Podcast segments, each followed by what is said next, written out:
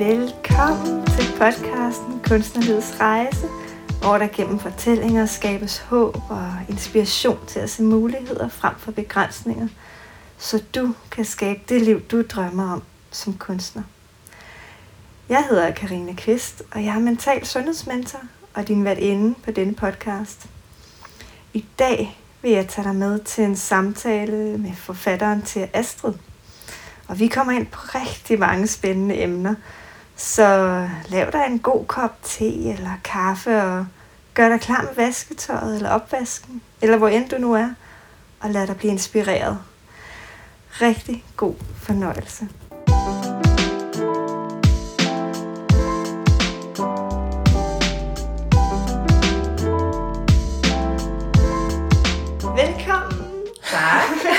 Hvor er det dejligt, at du vil være med. Tak fordi jeg må.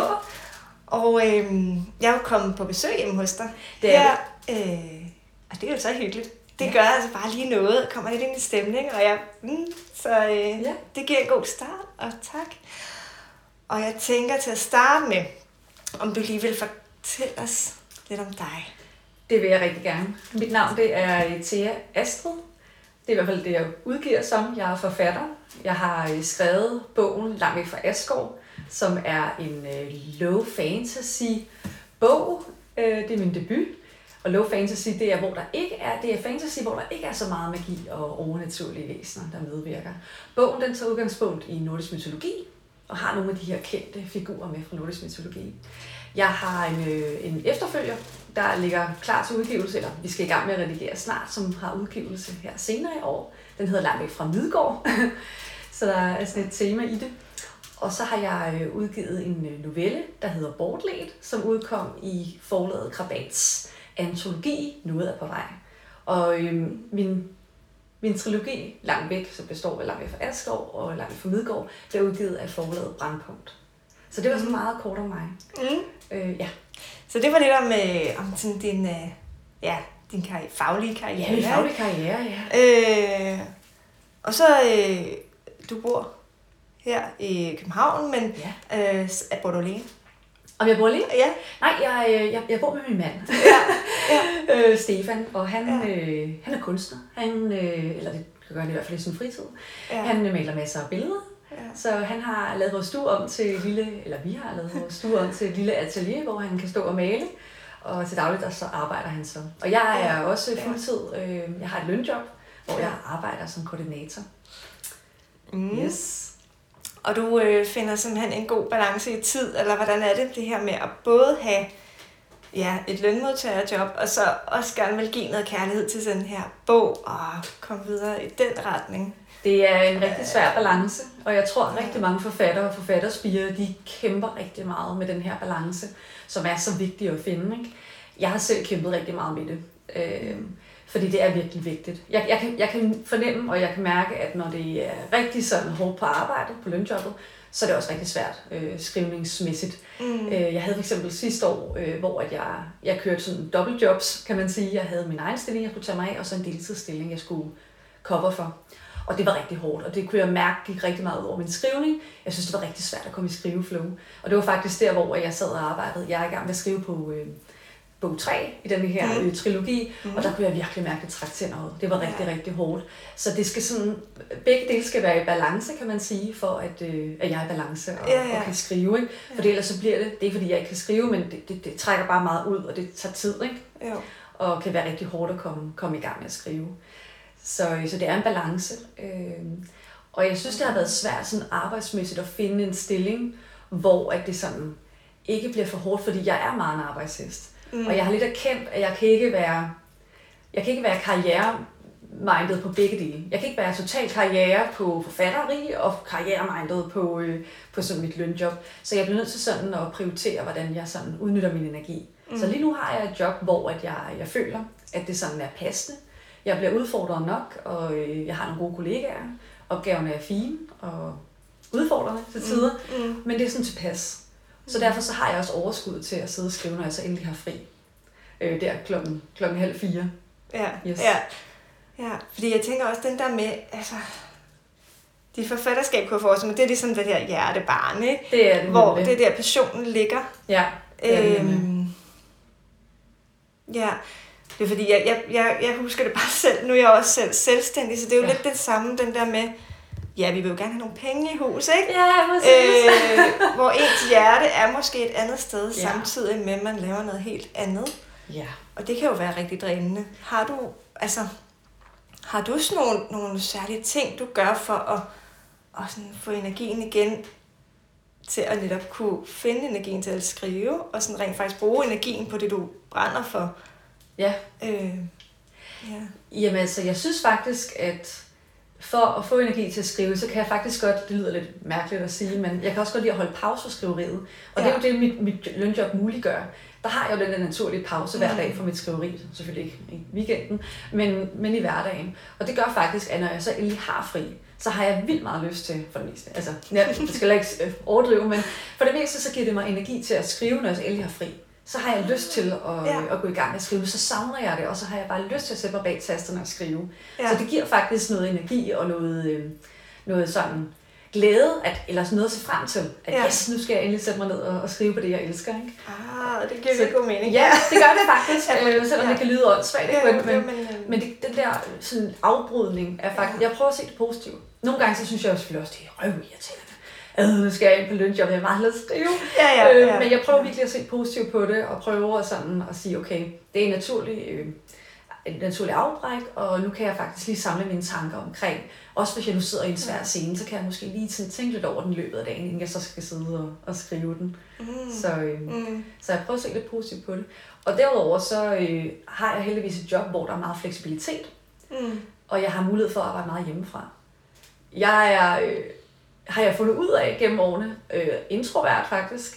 Ja. Jeg er super udadvendt, og kan rigtig godt lide at være omgivet af mennesker, men jeg bliver også drænet rigtig meget. Og så har jeg faktisk brug for at trække mig og lige sætte mig lidt, og lige være sådan lidt alene, ikke? Og lukke mig ind i mig selv og bare sidde og skrive. Så jeg kan godt mærke de dage, når jeg er inde på lønjobbet, så bliver jeg hevet fat i hele tiden. Jeg bliver afbrudt konstant. Både online, men også at folk kommer forbi og hiver fat i mig. Og der kan jeg godt mærke, når jeg kommer hjem. Puha! Så jeg er fuldstændig udmattet. Det var jeg for eksempel i går. Så var jeg, det blev ikke til mere end et par serier, så kunne jeg ikke overskue mere. Men hvor jeg så, når jeg er hjemme, så har jeg mere energi til det. Så på den måde giver det også en form for balance og noget energi netop til at prioritere skrivningen. Og det værdsætter jeg rigtig meget i det job, jeg har. Det lønjob, jeg har. Ja, for sådan der. Så det her med også... som du netop skriver, det her med at finde glæden igen, og sådan, det hænger vel også lidt sammen med motivationen for skrivningen. Ja. Hvad kan du fortælle om den proces i dig, når du skal finde motivationen frem til at skrive? Motivation er jo virkelig interessant at snakke om, hvad der sådan driver værket, ikke? Og hvordan man sådan får sig selv i gang, og det er noget, jeg tænker rigtig meget over, når jeg er i en proces med at skrive en bog. Fordi at jeg tror ikke, det er nogen hemmelighed for i hvert fald dem, der følger mig inde på de sociale medier, men jeg synes faktisk ikke, selve skriveprocessen er ikke det, jeg brænder allermest for. Jeg synes, det er ekstremt sjovt at planlægge en bog. Jeg elsker at plotte. Jeg er plotter by heart. Jeg synes, det er rigtig spændende at sidde og plotte og virkelig sådan gå ned i detaljen. Hvad skal den ende op med, den her bog? Hvad skal der ske undervejs? Hvad for nogle karakterer skal være med? Så det her med, det er lige, til dem, der ikke lige ved, hvad det vil sige at plotte, det er simpelthen at planlægge, hvad skal der ske i den her bog. Der er mange forfattere, de sådan italesætter sig selv enten som en plotter eller en panser. Og det at være plotter, det er netop at virkelig planlægge sådan meget detaljeret, hvad skal der ske i den her bog. Okay. Og det kan måske være nogle procenter. Nogen gør det måske 70%, og jeg gør det sådan 90%. Så jeg ved sådan sådan meget overordnet set, hvad skal der ske i den her bog. Men selvfølgelig er der nogle mellemregninger, der ikke helt er gennemtænkt. Og så er der selvfølgelig også nogle overraskelser undervejs, ikke? Og jeg synes også, udover det, at det er interessant at panse det, så hvor man ikke planlægger. Man kaster sig bare ud i det. Aha, yes. Så ser man bare, hvor tingene fører hen. Man har måske en overordnet idé om det skal være den her hovedperson, og der skal måske ske noget, eller det her, men vi ser, hvad der sker. Så man ser det lidt som et form for eventyr, man begiver sig ud i, og det kan jo også være rigtig sjovt. Jeg synes ikke, det lyder sjovt. For dig er det sjovt. Nej, jeg bliver sådan helt her på min sidetur, jeg tænker på det. Så tror jeg aldrig, jeg vil blive færdig med at skrive min bog, så jeg har dyb respekt for dem, som er panser, fordi det...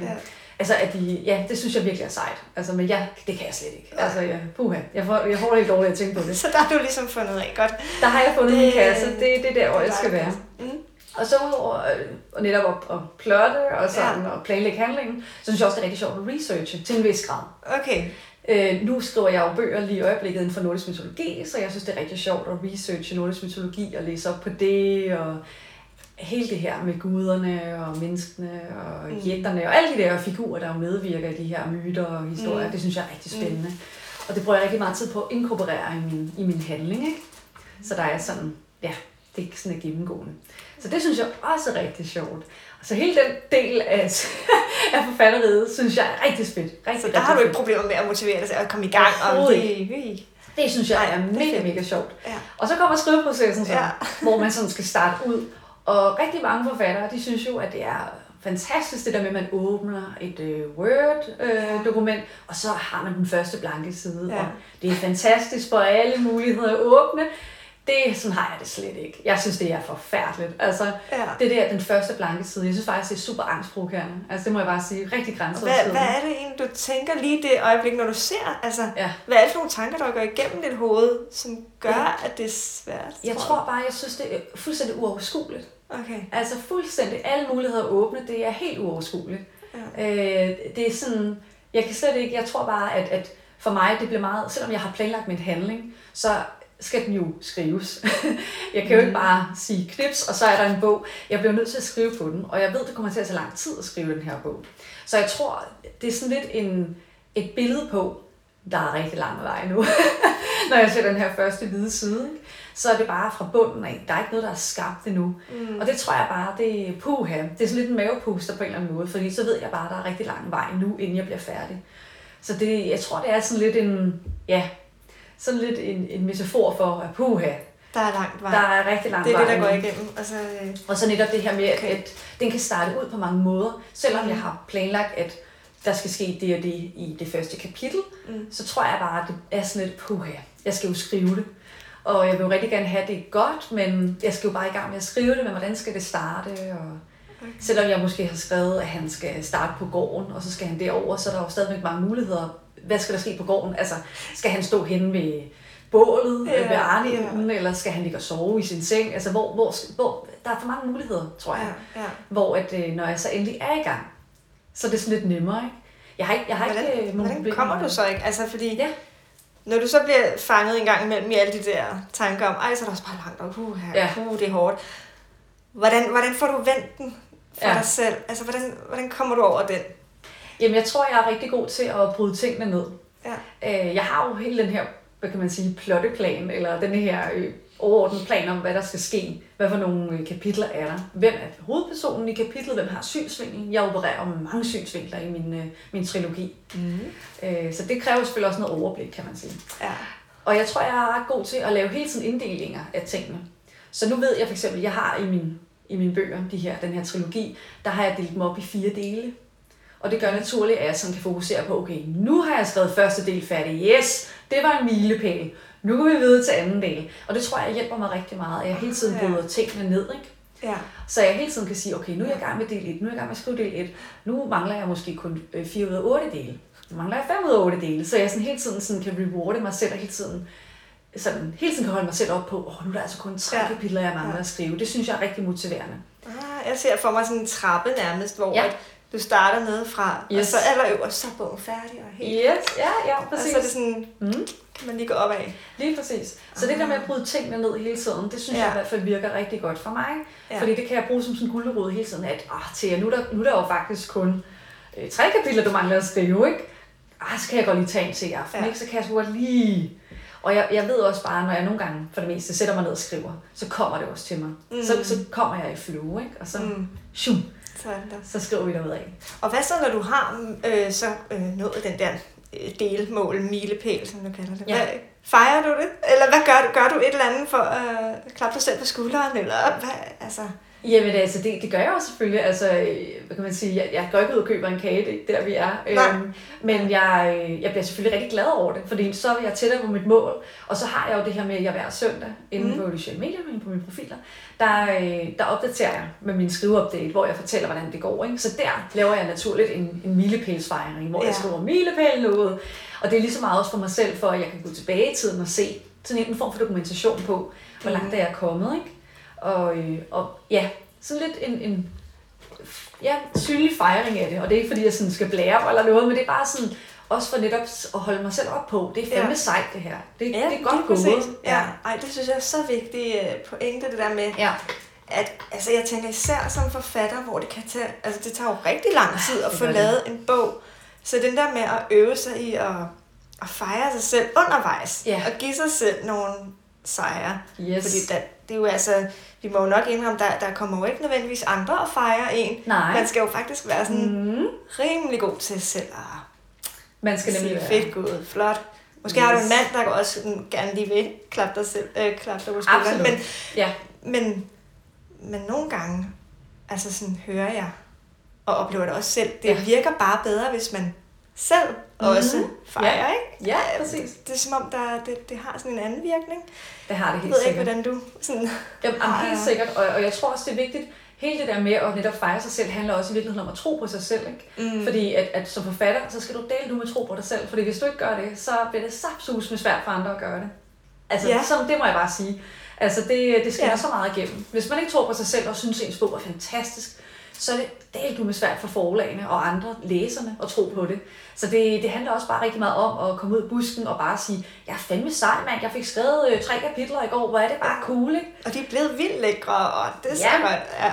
Og hvis man ikke synes, det var lækkert, så er det stadig sejt, fordi man fik fandme skrevet alligevel, ikke? Og det var det, og selvom jeg var skidetræt i går, så fik jeg sgu alligevel skrevet et kapitel, ikke? Og altså, jeg siger rigtig meget sådan på mine kanaler, sådan at det der med, altså mange begge små gør en stor år, ikke? Altså, og små skridt er også fremskridt, ikke? Altså, fordi det er også noget, jeg holder mig selv op på. Fordi man kan meget hurtigt sige, så skrev jeg lidt i går, men det gør jo ikke noget, det giver jo ingenting. Jo, det gør det faktisk, fordi, altså igen, hvis du bare skriver lidt, så kommer du fandme langt, ikke? Altså, du skubber hele tiden processen fremad. Ja. Så det der med bare at skrive en gang imellem, her og der, det gør altså også noget. Fordi hvis du slet ikke gør det ud, så kommer du ingen vegne. Nej, så det er også, det. Så altså, det er også noget, jeg virkelig siger til mig selv, at bare jeg skriver lidt, altså sådan bare en time eller en halv time.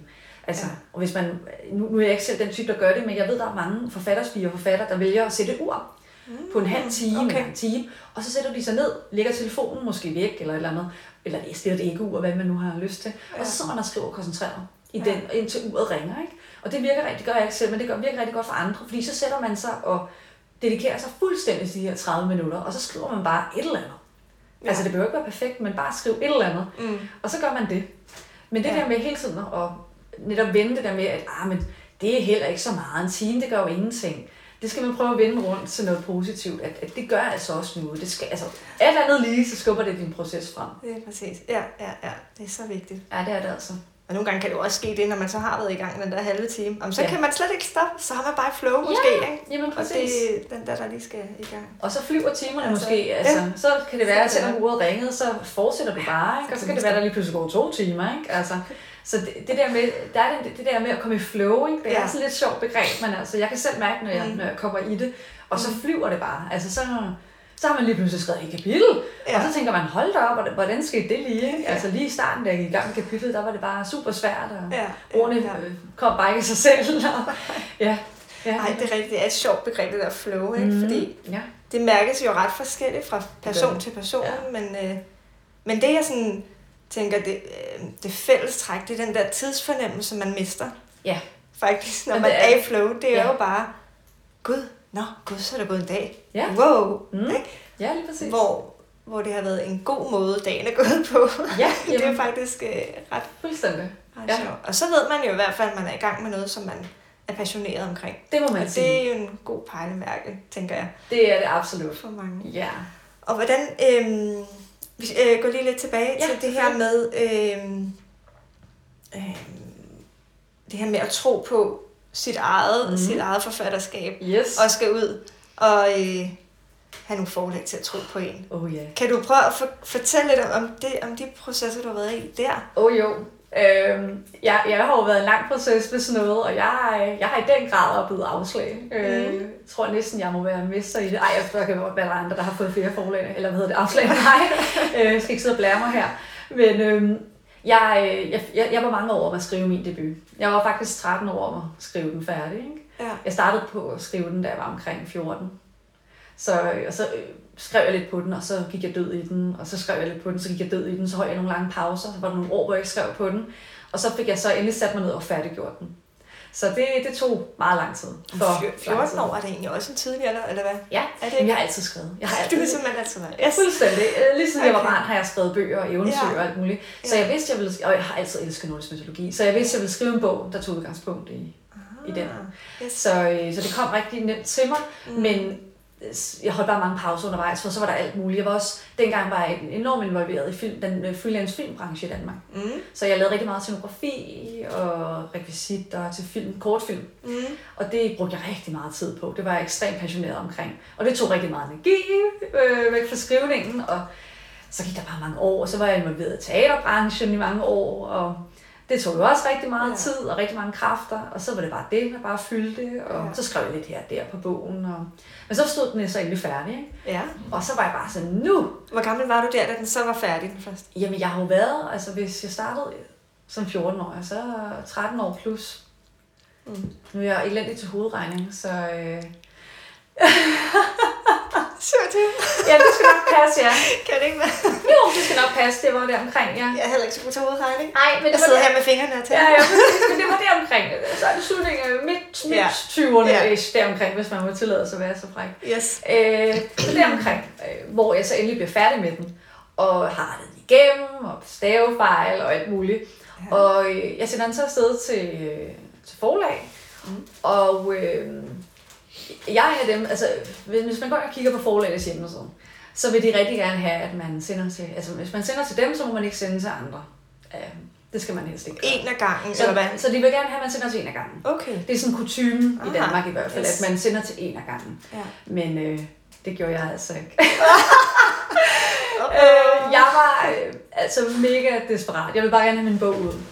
Så jeg var altså sådan lidt, okay, det er ligesom, jeg tænkte meget sådan, det er jo ligesom, hvis du søger et job. Altså, jo.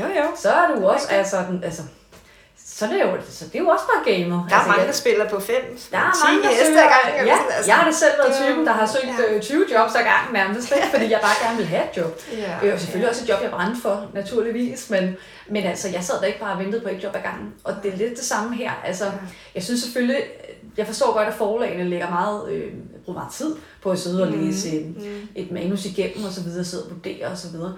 Men jeg synes også bare det. Jeg må også bare sige, at jeg synes, det er lidt forældet. Altså, det er meget sådan, det er meget at lægge over på den, der sender det ind, at du må helst ikke sende det ind til andre. Ja, og det er jo egentlig også, jeg tænker, det forstærker lidt sådan en tanke om, at forfatterskab er ikke et, er det nødvendigvis ikke en indtægtskilde. Eller sådan tænker jeg det, hvis man holder meget fast på det, eller at det er en af gangen. Ja. Fordi jamen det også, vi ved ikke. Det kommer jeg bare tanke om i hvert fald. Ja, men så jeg var altså en af dem, der, jeg sendte altså bare ud til mange. Ja. Og var rigtig fræk. Altså, det handler jo også rigtig meget om ens, moral. Altså, hvad man selv sådan har det for komfortabelt med. Jeg ved, der er nogle forfattere, de går meget ud af, og så sender man kun til en af gangen. Og så kan man måske begynde at skrive på noget andet imens, og det er en skidegod idé. Men for mig var det bare ikke en option. Det her, på det tidspunkt var det den eneste bog, jeg havde. Det var det eneste, jeg kunne give. Det var bare den bog, der skulle udgives. Punktum. Og jeg havde ikke andet i mig. Det var bare den, der skulle udgives. Nu havde jeg brugt 13 år på at skrive den her forbandede bog, så nu skulle den bare udgives. Så jeg skød med spredhavn. Og så var det bare, det var bare sådan, det var. Altså, det var det bare. Og så fik jeg selvfølgelig afslag. På det tidspunkt var bogen rigtig lang, desværre. Hvor var det for meget? Jamen, den var på 804 sider. Ja, det var fuldstændig vanvittigt. Ja. Altså, og set i bagspejlet, så skulle jeg jo have forkortet den jo. Altså, det var jo fuldstændig åndssvagt. Var det det, de kom og sagde til dig, eller hvad? Hvad var det, der gjorde? Det, som der jo også er ved forlægen, det er jo mange forlæg giver standardafslag. Standardafslag, simpelthen? Det betyder bare, at du får at vide, tak for, at du indsendte dit manuskript til os. Vi har desværre valgt at takke nej tak. Punktum. Ja. Og så får man ikke andet at vide. Ja. Så du står der, du har brugt, jeg ved ikke, så lang tid på at skrive din bog, og så får du et standardafslag. Så du aner simpelthen ikke, hvad der er galt med din bog. I hvert fald ikke, hvis du, jeg tror måske, hvis man er sådan lidt mere afprøvet forfatter, så har man måske en idé om det. Man har måske testet det på nogle beta-læsere, man har måske lidt mere.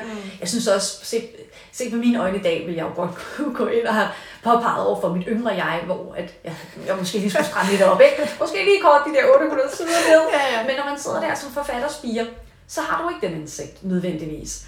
Og så er det rigtig svært at vide, hvad du har gjort galt. Og for rigtig mange er det at skrive bare en meget, meget sårbar proces. Så jeg ved i hvert fald, der er nogen, der har det rigtig svært med at dele sine tekster med andre og få feedback. Og så er det bare rigtig svært, hvis du er den type, der ikke lige har delt det og bare har arbejdet meget intensivt på din tekst, dit manus. Så er det bare rigtig svært bare at få at vide, og nej tak, punktum. Og der synes jeg, det er ærgerligt, og jeg synes, det er lidt forældet, at man som forlag ikke giver bare et enkelt, ved du hvad, du burde korte det ned, punktum. Ja, en eller anden feedback. En eller anden feedback, og jeg forstår godt, at forlagene ikke har tid til. De har super travlt, det forstår jeg. Men jeg synes, det er ærgerligt, at man ikke bare kan sige én sætning. Altså, bare et eller andet. De kunne sågar måske bare have en eller anden kodning, der hed A, B, C, og hvis det er A'eren, så er det noget med historien, hvis det er C, så er det måske længden, og hvis det er D, så er det måske noget med worldbuilding, det her univers, man har bygget op omkring sin bog. Ikke? Ja. Så man har et eller andet pejlemærke at gå efter. Altså, det behøver ikke være sværere end det. Så det synes jeg det er lidt ærgerligt. Men jeg får lige vende tilbage til mig selv. Jeg fik masser af afslag. Og hver gang så arbejdede jeg jo meget intensivt med rettelser og så videre. Jeg var faktisk heldig, at jeg engang imellem fik nogle begrundede afslag. Okay. Faktisk et par linjer, og nogle gange faktisk en side fra forlagene. Ja. Og det er jeg i dag dybt taknemmelig for. Jeg synes, det var rigtig rart. Det var faktisk de små forlag, der var rigtig søde til at faktisk kunne komme med noget konkret feedback til, hvordan jeg kunne arbejde videre med min bog. Ja. Og det synes jeg var helt fantastisk, fordi det gjorde helt forskellen for mig. Det var konkret feedback, jeg kunne bruge til noget, og jeg kunne inkorporere min bog, som uden tvivl gjorde den bedre. Så jeg havde de der gange, hvor så rettede jeg den meget intensivt igennem, og så var jeg jo super fræk, fordi at nogle forlag helst det kan, man sender ind til dem igen. Nej, det skulle jeg til at spørge om, hvordan så det, fordi der er jo ikke et utal af forlag. Og det gjorde jeg. Jeg spurgte dem. Ja. Nogle gange så gør jeg det bare igen. Ja. Så var jeg bare fræk, og så sendte jeg det ind til dem igen. Og så må de jo sige nej, det værste man kan få et nej. Ja. Det er en, hvad hedder sådan noget, et ordsprog, eller hvad kalder man en saying, jeg lever meget efter. Ja. Og nogle gange så spurgte jeg dem, hej, jeg sendte ind, og du gav mig en rigtig, rigtig fed feedback. Nu har jeg simpelthen inkorporeret de her rettelser i min bog, må jeg prøve at sende den ind til jer igen. Ja. Og 9 ud af 10 gange fik jeg ja. Okay. Så det var jo fantastisk. Ja. Ja. Og dejligt, at jeg kunne få lov til det. Ja. Men det gik heller ikke så godt de andre gange, for der fik jeg så også afslag. Og det rammer mig selvfølgelig lige hårdt hver gang. Altså, fordi hvordan er det, når man sidder der? Ja. Altså selvom du har sendt ud til mange, havde du sådan en, så du på en eller anden måde havde du nok forberedt dig mentalt på, at de andre kan jo ikke alle sammen sige ja, så nogen af dem bliver jo nok nødt til at sige nej. Men hvad gjorde du for at kunne sådan være i det? Blev du ked af det? Blev du sur? Jeg vidste godt på forhånd, at de store forlag nok ville sige nej. Ja. De store forlag siger næsten altid nej. De tager næsten ikke nogen debutanter af. Gyldendal og sådan nogle, der hun er lidt... det er undtagelsen bekræfter reglen, lad mig sige det sådan. Ja. De tager næsten ikke nogen ind udefra. Nye i hvert fald ikke. Så det vidste jeg godt. Der havde jeg ligesom forberedt mig på, okay, der er chancen teeny tiny, men der var nogle andre lidt mindre forlag, hvor jeg virkelig sådan håbede. Også fordi jeg synes bogen passede ret godt ind, min debut der, ikke? Langt ikke fra Asgård, passede ret godt ind hos dem. Så der håbede jeg rigtig meget, at de ville tage den ind, ikke? Og havde også noget dialog med forlaget og så videre, ikke? Og det var nogle af dem, der også gav mig rigtig god feedback. Så der håbede jeg rigtig meget, at jeg ville få ja tak. Men den gik heller ikke på de forlag, hvor jeg virkelig, virkelig håbede. Så det var selvfølgelig rigtig ærgerligt. Og jeg tror, det er rigtig vigtigt, når man får afslag, at lade sig selv være ked af det. Ja. Altså, man skal give sig selv lov til at være i den der, fuck, det var nederen følelse. Hvor er det ærgerligt, og lade sig selv være ked af det. Det er okay. Det er okay at være ked af det. Men så tror jeg også bare, det er vigtigt at kunne rejse sig op og sige, okay, nu har jeg brugt, afhængig af hvor lang tid man har lyst til at bruge på det, nu har jeg været ked af det i et par dage. Ja. Det var virkelig ærgerligt, men det er ikke the end of the world. Nu må jeg komme videre. Og så må man prøve at lægge en plan, en slagplan. Det gjorde jeg i hvert fald hver gang. Ja, hvad skal jeg gøre nu? Altså, og enten så var det jo fordi, altså enten så afventede jeg nogle andre forlag, der skulle vende tilbage til mig, så jeg afventede lige og så, hvad de ville sige. Og ellers så var det bare at sætte mig ned og så sige, okay, hvad var det nu, de sagde, der var galt med bogen? Mm. Fordi nogle gange var jeg jo igen heldig, at jeg fik noget lidt mere konkret at arbejde med, og ellers var det bare sendt afslag igen, ikke? Og så lagde jeg så en slagplan for, hvad skulle der så inkorporeres? Hvad skulle der rettes nu? Hvad havde de sagt? Var det stadig længden, der var helt i vejret? Var det noget med personer, der var flade? Var det karaktererne, der var flade og umenneskelige eller et eller andet? Ja. Hvad kunne jeg arbejde konkret videre med? Så det gjorde jeg faktisk hver gang. Så det tror jeg også er rigtig vigtigt, at man giver sig selv lov til at være ked af det, men så prøver man også at gøre noget. Altså, gå videre. Ja, så det der med først at bare lige være, i det der... Fuldstændig, være i følelsen og så bagefter tage action. Ja, det har virket for mig. Ja. Det der med at prøve... Det er lidt forkert, men distrahere sig selv. Altså, kom i gang med noget andet. Altså noget, der sådan kan få dig til at sådan fokusere på noget andet. Ja. Og nu skal du arbejde videre. Du var super ærgerligt, men nu skal jeg prøve at arbejde videre. Nu skal jeg prøve at gå frem. Ja. Og arbejde mig mod det mål, du faktisk brænder for at nå. Ja, præcis. Ja. Jeg synes i hvert fald, det er vigtigt, fordi man kan meget hurtigt, når man er ked af det, sådan lidt miste håbet også. Ja, lige præcis. Det er det der håb, man jo får en over toget, altså. Og det gør man. Altså, man tænker bare, når man får det der afslag. Der er en, der kan lide min bog, og den bliver udgivet. Og så begynder jeg også selv sådan en, der lider over tingene, ikke? Så mine tanker kan jo igen og bare eskalere derudad. Er der så nogen, der overhovedet gider udgive min bog? Kommer den nogensinde til at udkomme? Altså, og jeg sidder her og bruger så meget tid på at skrive min bog, og det er så bare forgæves det hele, og så kører de der tanker bare, ikke? Ja. Så for mig er det i hvert fald rigtig vigtigt at sådan igen distrahere mig selv. Prøve at sige, okay, videre. Nu lægger jeg en plan, og så kører jeg fremad. Nu arbejder jeg konkret videre med teksten, gør det bedre, et eller andet, som sådan kan og så kan man godt opleve, at tankerne faktisk ændrer sig, når man får gjort noget anderledes. Lige præcis. Det er i hvert fald sådan, der virker på min overtagning. Det er det der med at gøre ting. Det virker super godt på mig i hvert fald, at jeg gør noget aktivt for at arbejde mig videre i processen, ikke? Ja. Ja, fordi altså, de der tanker der, de kan jo bare blive ved med at forstærke følelsen af håbløshed og modløshed. Fuldkommen. Og så ender det bare med, at man bliver super ked af det, og man synes, det hele er noget øve. Ja, og det er en følelse, man helst ikke skal blive alt for længe i. Nej. Men det stadig give den lov, og så bare lige komme videre. Ja. Og stadig komme videre, lige præcis. Ej, det er noget af en balance, ikke også? Det er noget af en balance, Det er jo rigtig individuelt, men det er jo... Ja, det er jo noget, man så skal arbejde med selv, ikke? Og finde ud af, hvor... Det er det. Og der har jeg også fundet en stor glæde i at snakke med andre. Ja. Jeg synes selvfølgelig, at jeg er super glad for mine forældre og mine veninder, men de har også bare... Der er også noget begrænsning på, hvor meget de ved om det, jeg sidder i, ikke?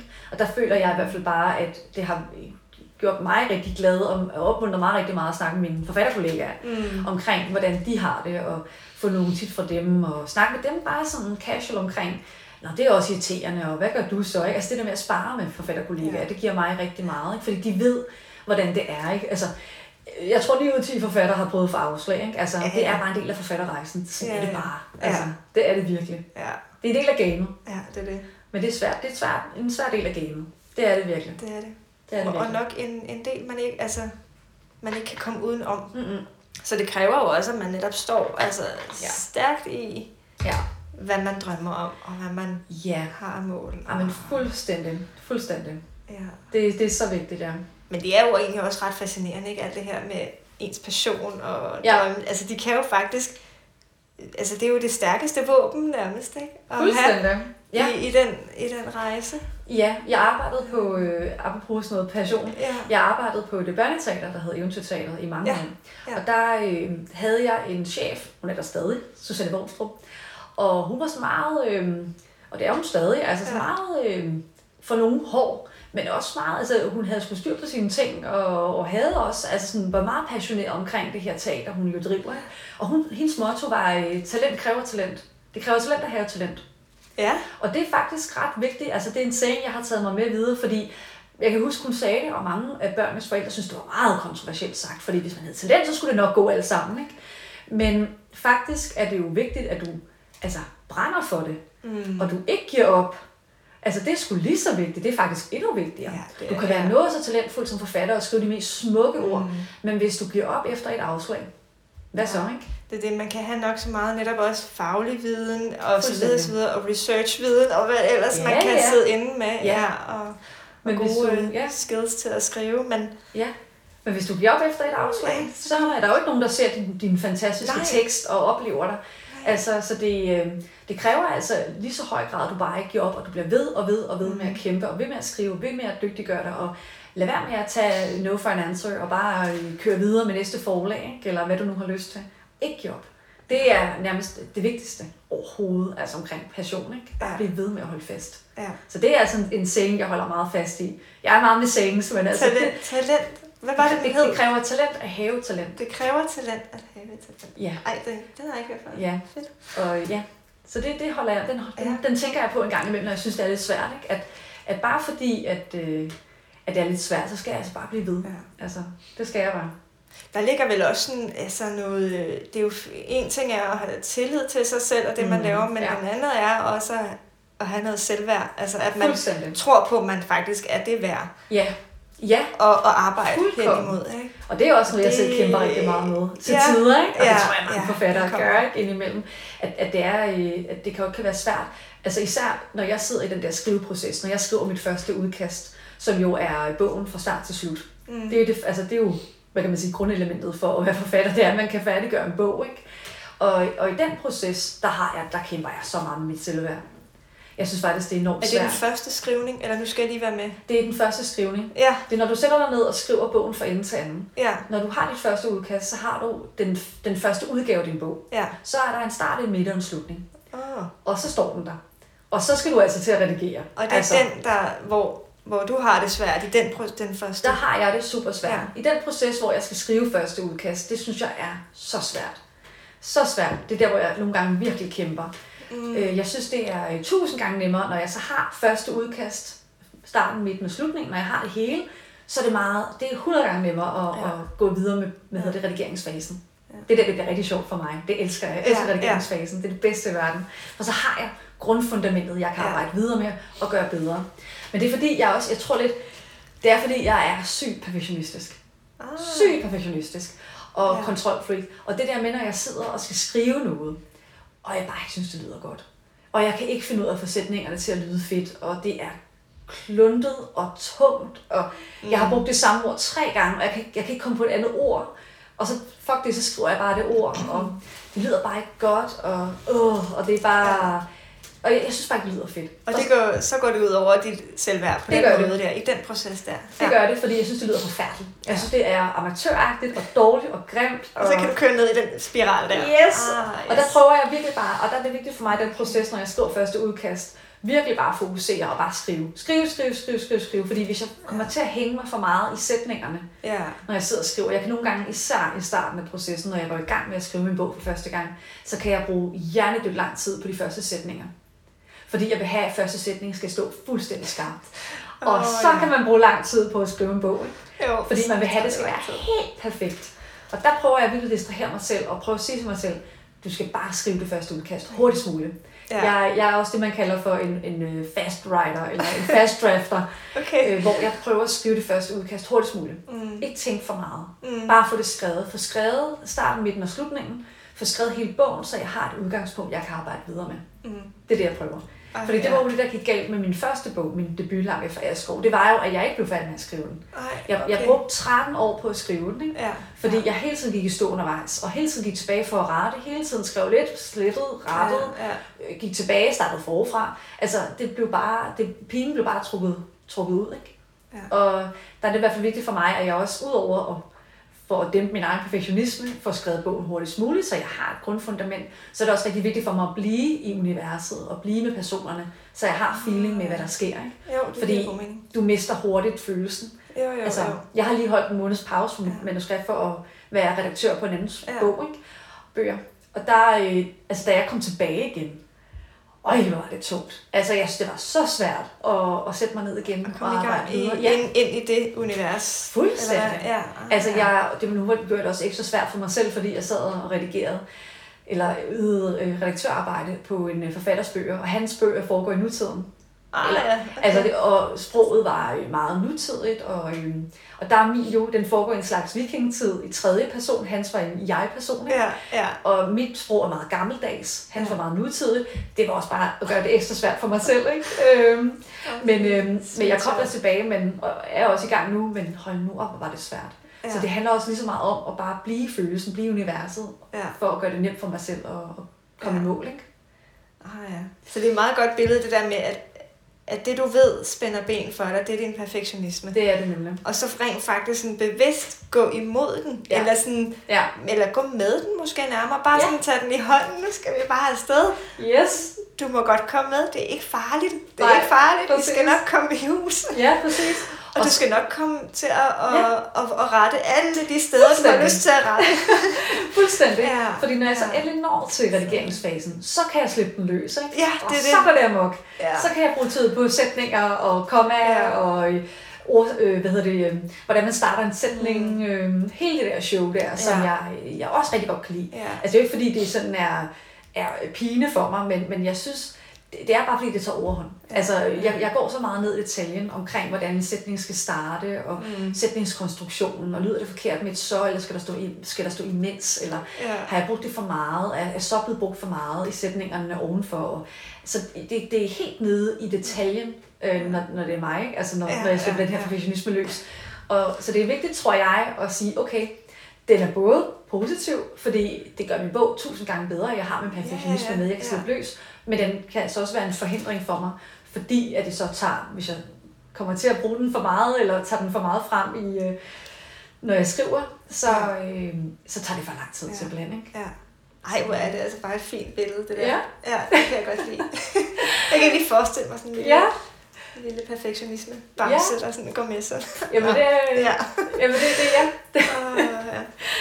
Ja, så det er sådan en balancegang igen, ikke? Hvornår man skal finde sin stærke side frem, altså du ved det der med, og ikke bare sige, okay, jeg er perfektionist, og det er vildt dårligt, det er negativt, men det er faktisk også positivt. Så finde netop styrkerne i det, som nogle gange kan være irriterende at have, men så finde de elementer i processen, hvor det rent faktisk vildt godt, altså hold da op en fed...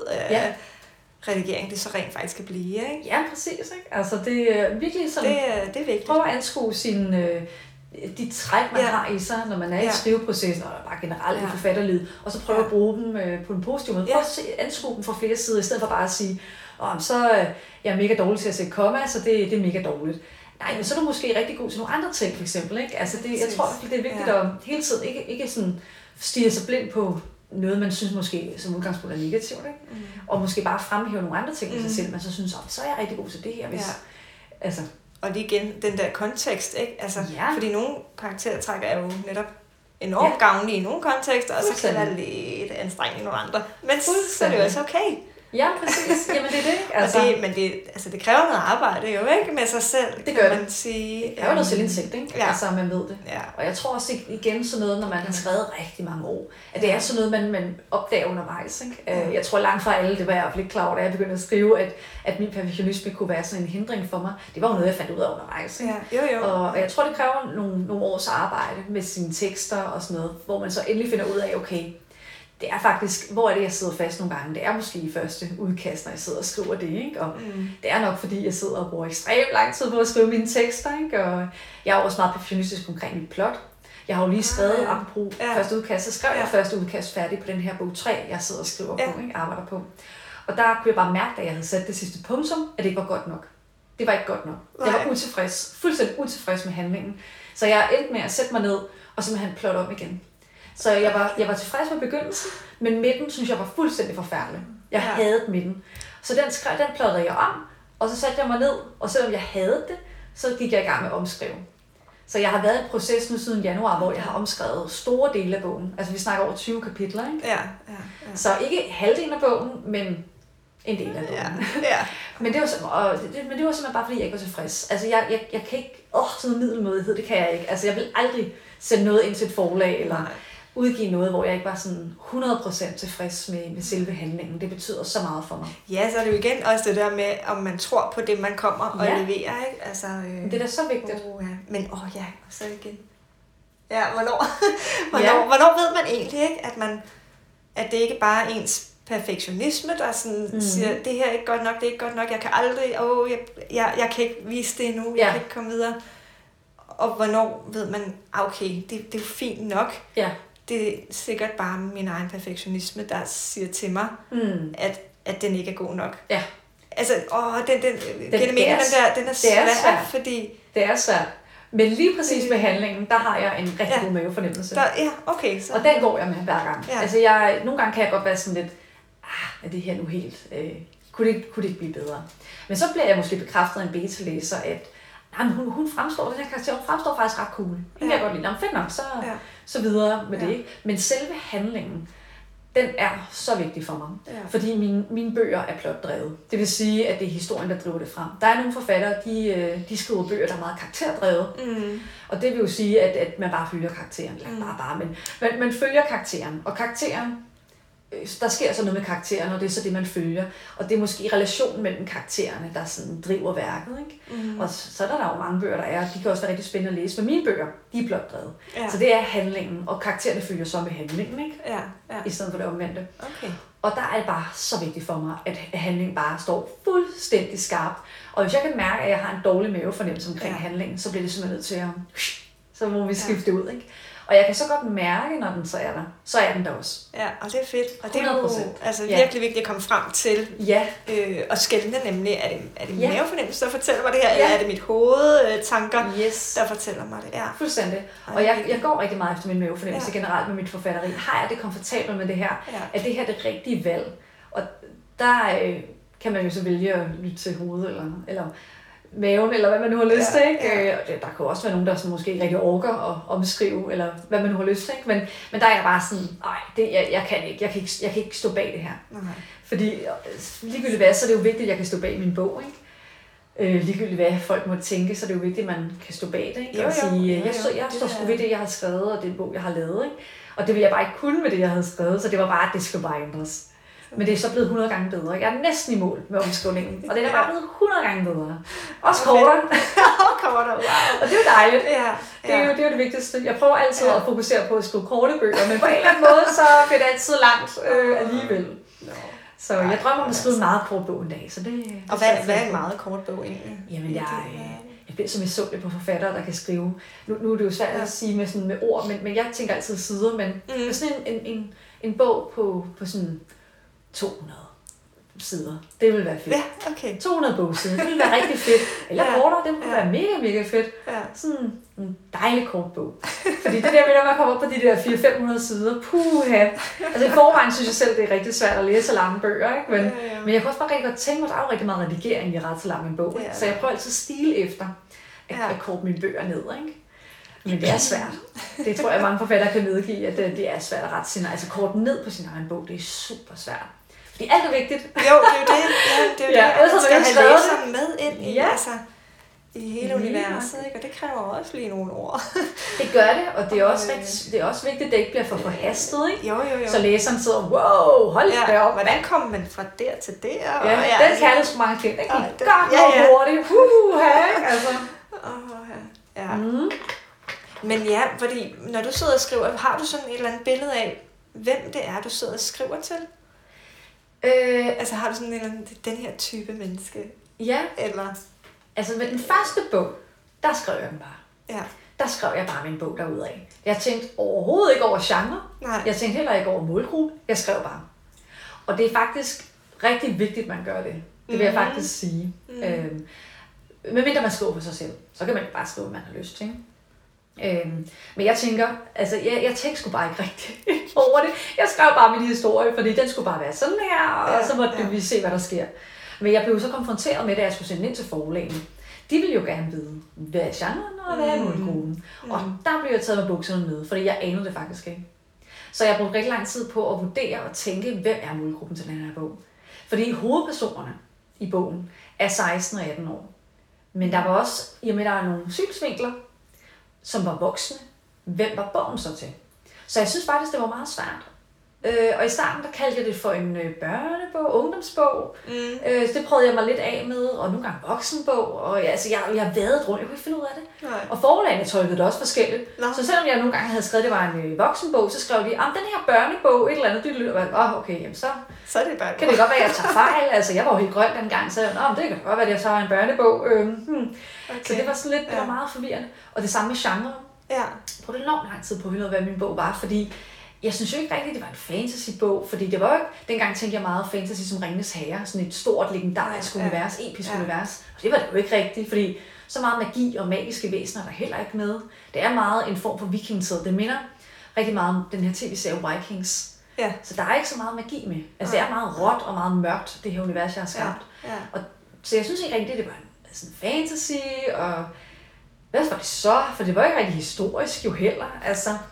Så jeg synes, det var enormt svært at finde rundt i, og prøvede da også på et tidspunkt at skrive, det er en slags overnaturlig historisk roman, og så fik jeg så afslag for et forlag, fordi den ikke var historisk korrekt, og så det er jo faktisk ret vigtigt, man har sådan, vigtigt, ja. At man har sådan nogenlunde styr på det. Og så stødte jeg så til sidst på det her fænomen, det her, den her undergren af fantasy, som så hedder low fantasy.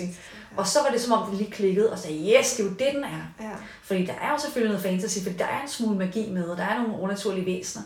Men det er slet ikke noget, der dominerer handlingen overhovedet. Det er der bare at interagere med karaktererne. Men jeg tænkte slet ikke over målgruppen dengang. Ja. Men med anden bog, jeg skrev, som så kommer senere i år, der tænkte jeg rigtig meget over det. Ja.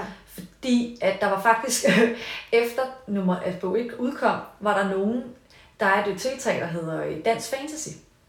Og som sådan en hjemmeside, der samler alle danske fantasybøger. Et fantastisk tiltag simpelthen. Ja. Og der kunne jeg se, at de definerede min bog som New Adult. No. Der er noget, der hedder Young Adult, og noget, der hedder New Adult. Og Young Adult, det er meget ungdomsbøger. Ja.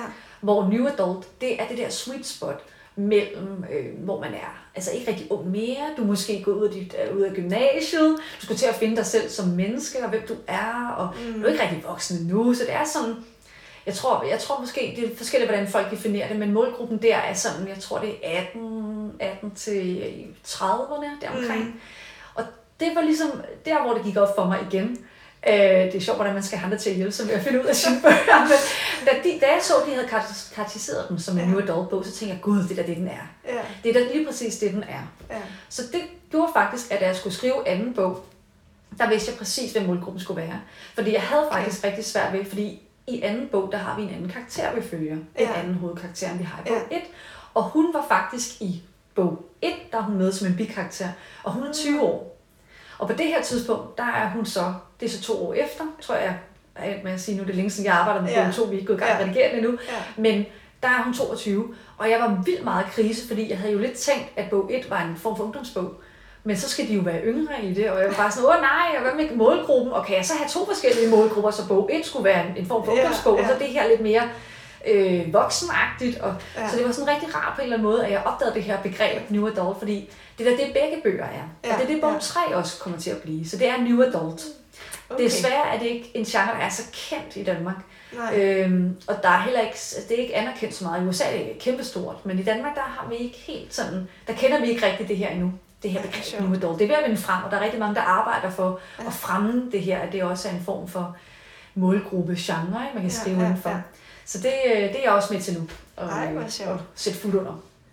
Så nu tænker jeg over målgruppen. Så nu, og tænker meget over også med bog 3. Der er også en anden karakter, og han er også sådan omkring i starten af 20'erne, så igen passer det godt ind. Ikke? Så det er noget, jeg tænker en del over. Ja. En del over. Men igen, jeg har også i støbeskeen, at jeg skal skrive en anden bog efter, når jeg har afsluttet trilogien, så skal jeg skrive en anden bog, og den ved jeg godt, hvad skal være for en, ikke? Okay. Og der er jeg ude i, mit forfatterskab centraliserer sig meget omkring forældreskab, og sådan forholdet mellem børn og forældre. Og der kommer jeg altid til sådan lidt at sådan skrive lidt for forældrenes synsvinkel og børnenes synsvinkel, og der bliver det altid sådan lidt svært, hvem er det så til det her, ikke? Og der sidder jeg stadig lidt og tænker sådan, hvad skal jeg gøre med den der kommende bog, der ligger ud fra tiden, som jeg ikke rigtig ved, hvornår jeg skal i gang med at skrive, ikke?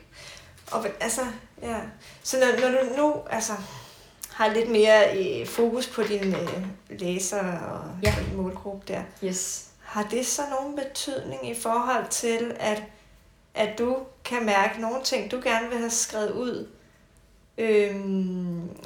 Oplever du så, at det kan være lidt bindende at have den her målgruppe? Altså sådan, at jeg har lyst til at skrive det her, og jeg kan mærke, det er det rigtige, men vil min målgruppe, vil de overhovedet kunne tage imod den? Så må jeg nok rette lidt i min egen. Ja. Den der balance og...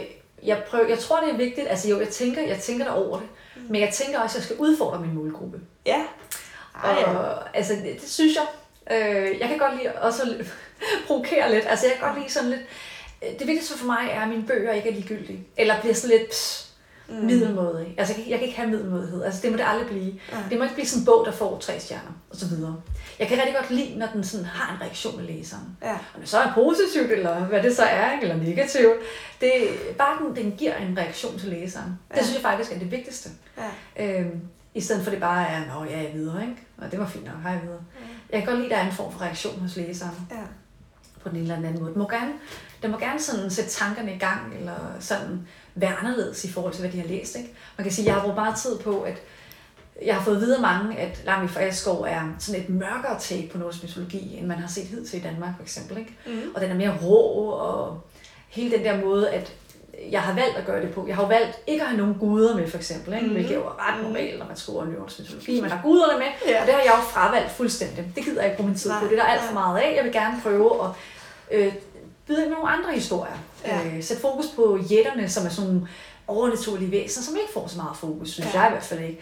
Så jeg går meget op i sådan, og ja, det skal være sådan, det skal være sådan noget nyt, de oplever. Ja.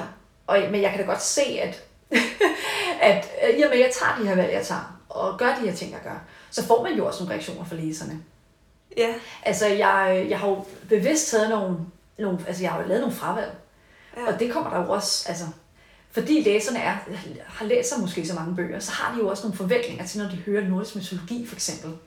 Og så ved de måske også, hvad det nogenlunde skal handle om eller lignende, ikke?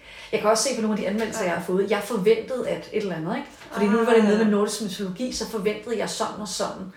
Og der kan man jo godt komme ud i, at det var så ikke det, fordi nu har jeg jo gjort nogle andre ting. Jeg har prøvet at ruske lidt op i genren, jeg har prøvet at gøre noget andet. Og så får man nogle reaktioner. Men det vil jeg næsten hellere have, end det bare bliver det samme, eller det, man har læst før, eller noget, der minder om det her, ikke? Ja. Så det vil jeg næsten hellere. Ja. Men jo, jeg tænker, et godt eksempel er jo selvfølgelig, at da min bog udkom, bog 1 har mange synsvinkler. Mm. Og det er jo lidt, hvordan man foretrækker mange synsvinkler. Jeg elsker mange synsvinkler. Ja. Jeg er sådan en, der lapper det i mig. Jeg synes, det er fantastisk. Jeg tror også, det er, fordi jeg er vokset op med film. Det der med skiftende synsvinkler og scener med forskellige karakterer. Jeg elsker også noget som Game of Thrones med masser af karakterer. Ja. Det kan jeg sagtens rumme. Jeg synes, det er fedt. Det der med at skifte, det giver en fed dynamik. Men jeg forstår 100% også, hvorfor nogle læsere ikke kan lide det. Ja. Altså, det er forvirrende, og man mister troen, og nu kommer jeg tilbage til ham. Og min første bog har mange synsvinkler. Jeg tror, den har... Nu er det længe siden, jeg har læst min bog, det er ikke siden december. Aha. Jeg tror, den har 8-9 stykker, og det er også mange. Ja. Ja. Og der var ret mange læserreaktioner på, det var for mange. Og det har jeg jo selvfølgelig taget til eftertanke med bog 2. Faktisk så tog jeg det så meget til eftertanke, at jeg reducerede det helt vildt, så der faktisk kun var 3 synsvinkler. Okay. Så havde jeg den så til beta-læsning bog 2, hvor der så var en god beta-læser, der sagde til mig, jeg synes, du skal have flere. Fordi at ellers bliver kontrasten mellem bog 1 og 2 for stor. Mm. Og det var faktisk også rigtigt. Mm. Så jeg tror, jeg endte op med 5 synsvinkler, og i bog 3 er der så 6. Ikke? Ja. Så vi har skåret lidt ned på det, men det bliver stadig mange, og det kommer jeg ikke til at ændre på. Så der vil altid være nogle læsere, der ikke bryder sig om det, og vil fravælge min bog på grund af det, eller rate den dårligt. Men so be it. Altså, jeg kommer ikke til at ændre på det. Jeg kommer til at have mange synsvinkler. Sådan er det. Okay, så der ligger jo altså også det der mod i, at netop kunne sige sig selv godt, jeg fravælger. Altså, det er okay, det er faktisk meget fedt. Ja. Altså, tage den der, det er fedt, at folk fravælger, fordi så betyder det, at den rører mere, end at den bare er en flad bog. Eller hvad skal man sige? Ja, det er sådan, jeg hører dig. 100%. Altså, jeg vil meget hellere have, at der kommer en stærk reaktion der. Puh, jeg kunne ikke lide det her. Alt fra en synsvinkler. Heller en anmeldelse, man kan mærke, eller hvad? Ja, det synes jeg. Mm. Altså, nu fik jeg jo selv en lidt dårlig, eller mindre god anmeldelse her for noget tid siden på Goodreads. Og den slog mig hårdt. Altså, det gjorde den. Men på den anden side vil jeg næsten hellere have den, end jeg vil... Altså, bare ikke rigtig sådan for nogen, eller... Altså, jeg skriver for at blive læst. Lad mig sige det sådan. Det er det, jeg lever for. Det er, at folk læser min bog. Mm. Og bliver rørt af den, eller og på bliver, en eller anden... Og sker noget. Ja, der sker noget inden i den. Ja. Det er noget, jeg også har nævnt flere gange på min profil derinde på sociale medier. Jeg vil have en reaktion. Altså, og nogen synes måske, det er okay, og andre synes, det er fantastisk, og nogen synes, det er frygteligt. Men i det mindste, så var der en reaktion. Så blev den læst. Mm. Og det er det vigtigste for mig. Jeg synes, det er vigtigst bare at blive læst. Jeg løber for at blive læst. Ja. Lad mig sige det sådan, ikke? Så den blev læst, den blev samlet op. Jeg skabte noget røre omkring det her, der gjorde, nogen samlede den op og læste den. Ja. Og så fik de en oplevelse. Ja. Og det er sgu det vigtigste for mig. I stedet for, at der slet ikke var nogen, der hørte min bog. Så kan den være noget så fantastisk, men ingen læste den. Nej. Altså det betyder meget for mig, at komme ud med ordet, så folk lærer mine bøger at kende. Ja. Helt sikkert. Okay. Spændende. Ja. Nå, vi skal til at runde lidt af. Ja. Er der noget, der er lige er vigtigt her til sidst at sige? Har du noget på hjertet? Jamen altså... jeg har altid meget på hjertet. Vi er jo kommet rigtig meget godt omkring, synes jeg. Virkelig, virkelig godt. Det må man sige. Og komme med nogle gode... også sådan... idéer til at komme videre, eller sådan, i hvert fald, hvad der har virket for dig. Det synes jeg er så fedt, at vi kan give videre også. Ikke? Et godt indblik. Ja. Altså. Jeg tror, at det, som jeg måske kan runde af med at sige, det er, at jeg er jo rigtig meget aktiv på sociale medier, og det har bare gjort rigtig meget for mig. Ja. Altså, det har givet mig rigtig god, udvidet mit netværk, det har givet mig gode bekendtskaber, det har fået folk til at samle min bog op, det har udbredt kendskabet til min bog, det må jeg bare sige. Altså, jeg har et forlag i ryggen, det har jeg, men mit forlag laver også mange andre ting, end bare bruge min bog. Så jeg kan bare kun anbefale folk at komme ud af busken og lave noget røre omkring deres bøger. Og jeg ved godt, det kan være rigtig angstprovokerende, og rigtig grænseoverskridende at skulle snakke om sin bog, eller snakke om sine processer, eller fortælle et eller andet om dem selv eller sine bøger. Men jeg synes bare, man skal prøve at gøre det i en eller anden grad. Altså, bare et eller andet. Find modet til også bare lige... Find modet til at gøre det, fordi jeg tror også, jeg har nævnt det lidt et par gange i mine stories og sådan nogle ting, men jeg tror også bare, at forfatterrollen har lidt ændret sig i dag. Der er lidt en forventning til, at man er mere synlig.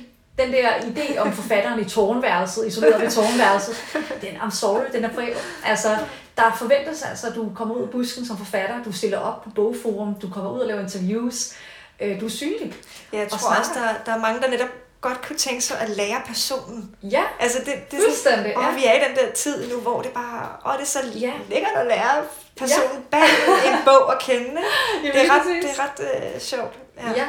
Og jeg tror bare, at nu når vi har de her sociale medier, dem skal vi sgu udnytte til netop at få kontakt til vores læsere. Jeg skriver med læsere dagligt, og bogblogger, og bogblogger, som netop anmelder bøger, og fortæller om dem på deres profiler, og det er fantastisk. Og det, jeg synes bare, det er så vigtigt, og man har den der interaktion med sine læsere, med bogbloggere, med andre forfattere, fordi det kan give så meget. Og for mig har det bare... Jeg var meget sådan, da jeg sendte min bog ind til forlag, der var jeg ikke aktiv på nogen medier overhovedet. Mm-hmm. Jeg sad bare... Altså, jeg var virkelig forfatteren i tårværelse. Jeg sad isoleret og skrev, sendte min bog ud, ventede på den, forlagene vendte tilbage, og fik jeg afslag, så arbejdede jeg videre med min bog. Og jeg synes, det var så forfærdeligt, den periode. Altså, jeg husker det som en dark times, fordi jeg sad bare helt alene, og jeg følte mig bare så isoleret og så ensom. Og jeg sad bare med min bog og arbejdede på den, og det var så hårdt. Og det, så alle de følelser, alle de oplevelser, der er i selvprocesserne, det er jo... Så det var bare... og jeg tror lidt, at... Jeg kunne slet ikke overskue det der med at komme ind på et socialt medie, hvor andre havde udgivet deres bøger og fortalt om det. Og så jeg havde bare brug for, at min bog blev antaget, hvilket den så blev. Og så blev jeg så tænkte jeg, nu går jeg op. Nu går jeg på sociale medier og laver larm omkring det og gakkeløjer.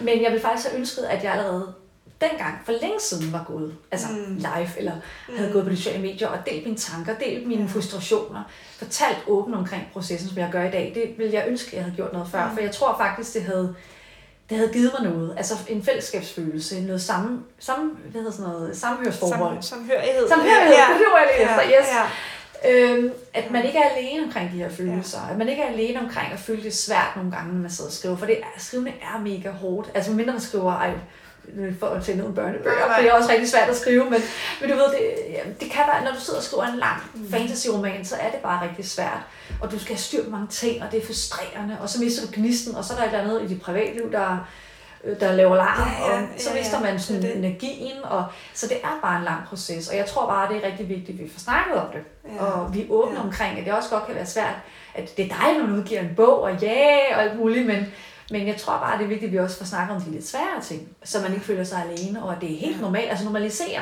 at det også kan være svært, ikke, når man skriver, fordi det er det delt med. Og det håber jeg virkelig bare at være med til at fremme. ja. Endnu højere grad. Det er vigtigt. Ja. Vigtig god pointe her til sidst. Ja. Så ellers så vil jeg bare sige tusind tak. Og tak fordi jeg måtte være med. Det var rigtig hyggeligt. Det var så hyggeligt. Ja.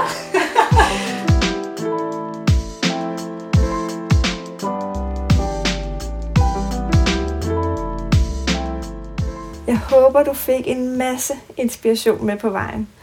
Det gjorde jeg i hvert fald. Og her til slut, så vil jeg tage fat på et af de mange emner, vi kom ind på i samtalen. Nemlig det at tage handling mod sine mål. Og jeg har lavet et arbejdsark til dig, som du kan hente kvitterfrit ved at klikke på linket i show notes. Det er et arbejdsark, som beskriver det værktøj, som jeg kalder målstien.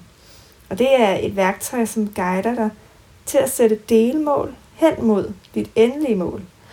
Og på den måde, så bliver det synligt, håndgribeligt og overskueligt for dig.